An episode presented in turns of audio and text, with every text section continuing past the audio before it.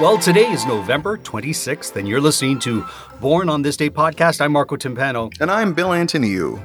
Bill, how are you doing today?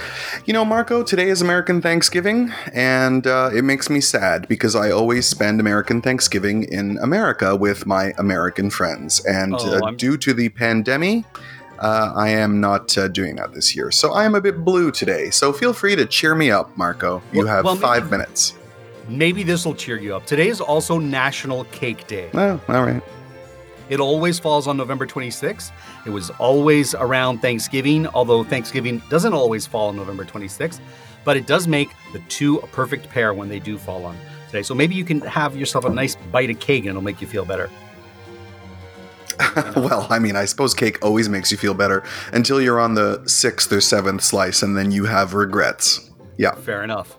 Well, listen, if you were born today on November 26th, or Cake Day, as I like to call it, um, you like your things a particular way. People born today say um, it says that they can use practical means to bring about seemingly impractical goals, Bill. They seem hot headed and stubborn. This doesn't come from ego, but from innocent self confidence. They, be- they believe their way is the best way. Interesting. Well, they probably make very good cake decorators in that regard. Fair enough. Yeah.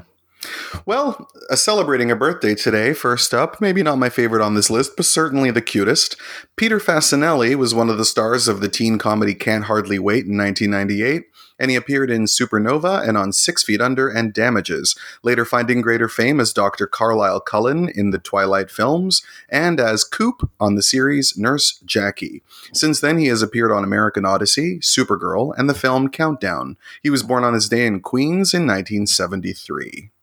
Mark Margolis is a character actor best known for his work on the films of Darren Ar- Aronofsky, as well as the role as of Tio Salamanca on Breaking Bad and Better Call Saul. He was also in the films Ace Ventura, The Thomas Crown Affair, and Scarface, as well as the shows Oz, Law and Order, and, of course, Santa Barbara.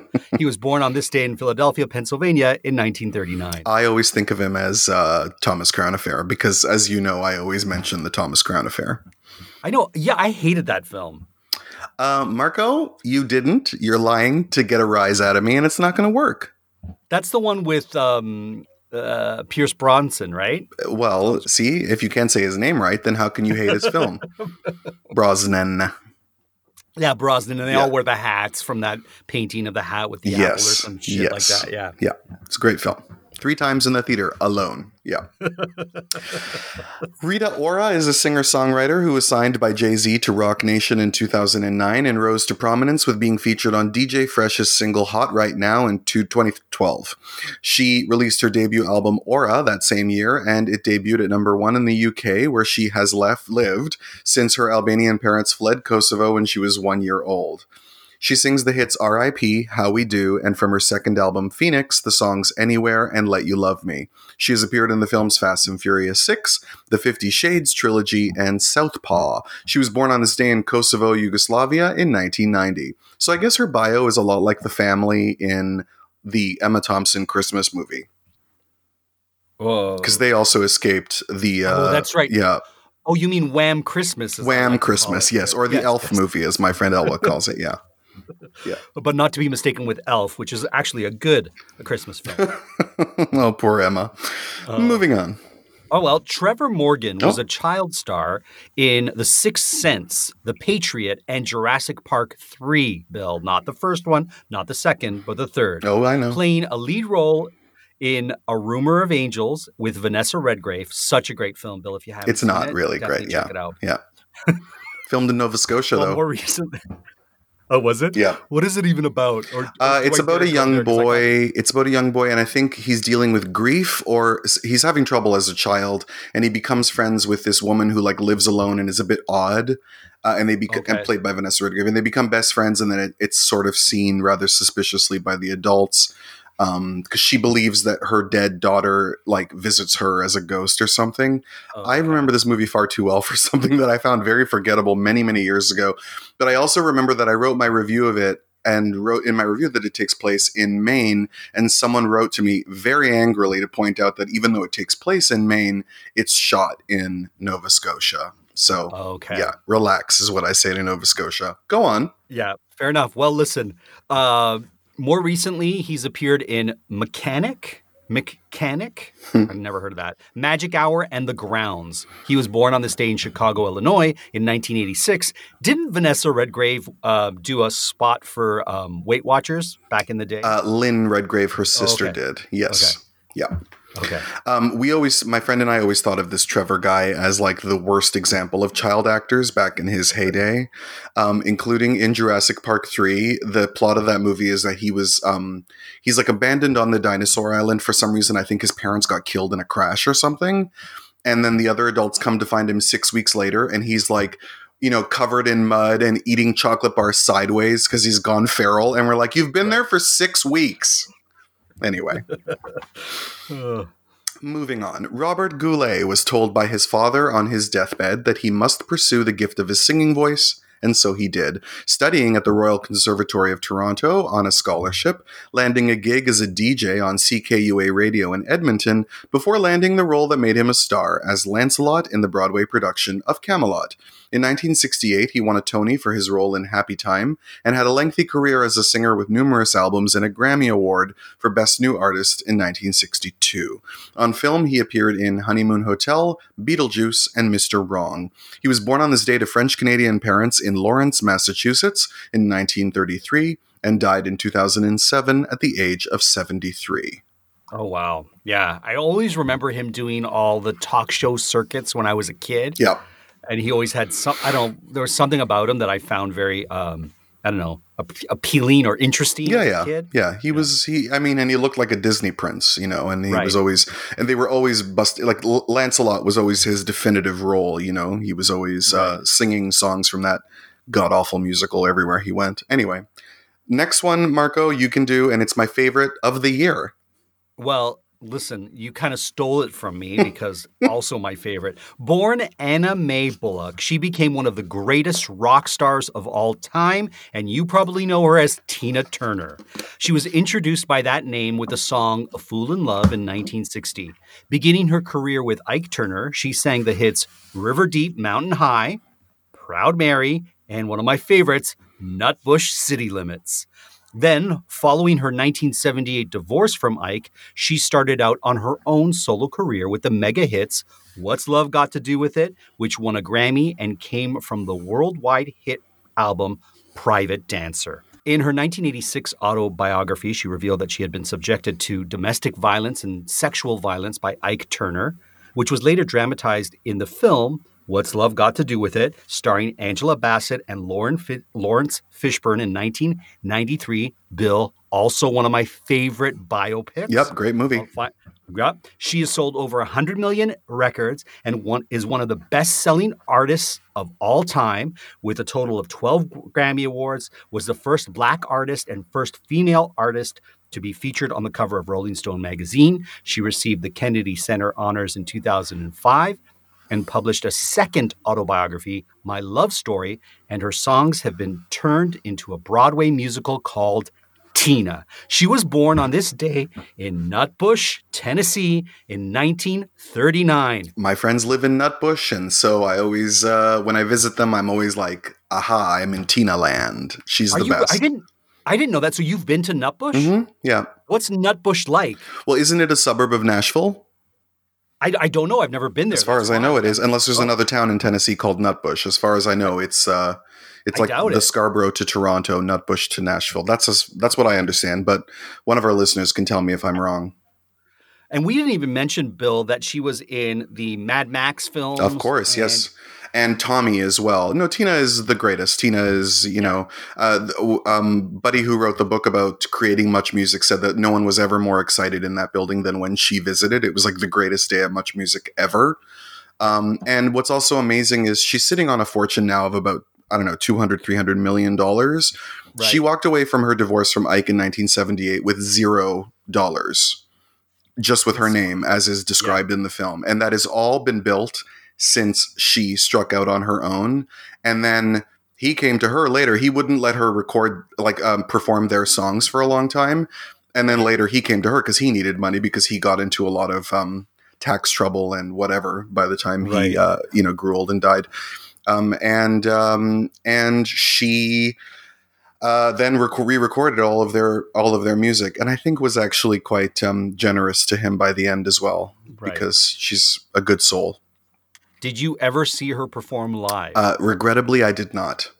oh, Bill, I wish I knew you back in the day Yeah. because I wanted to go see her and no one wanted to see her with me. I asked Right. every single person I knew.